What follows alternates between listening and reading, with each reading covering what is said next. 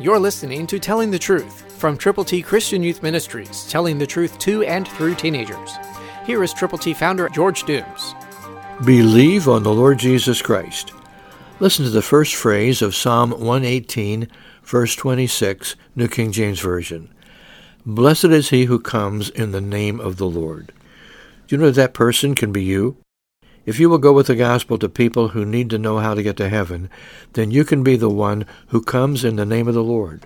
Call right now, 812-867-2418, and get as many copies of God's ABCs as you will prayerfully present to people. Call now, and know that as we come to you, we want you to be blessed because we come in the name of the Lord. And then the next phrase says, we have blessed you from the house of the Lord. We want to be a blessing to you, and you can be a blessing to others as you share God's glorious gospel with them. Yes, somebody is waiting for you. Call now, 812-867-2418.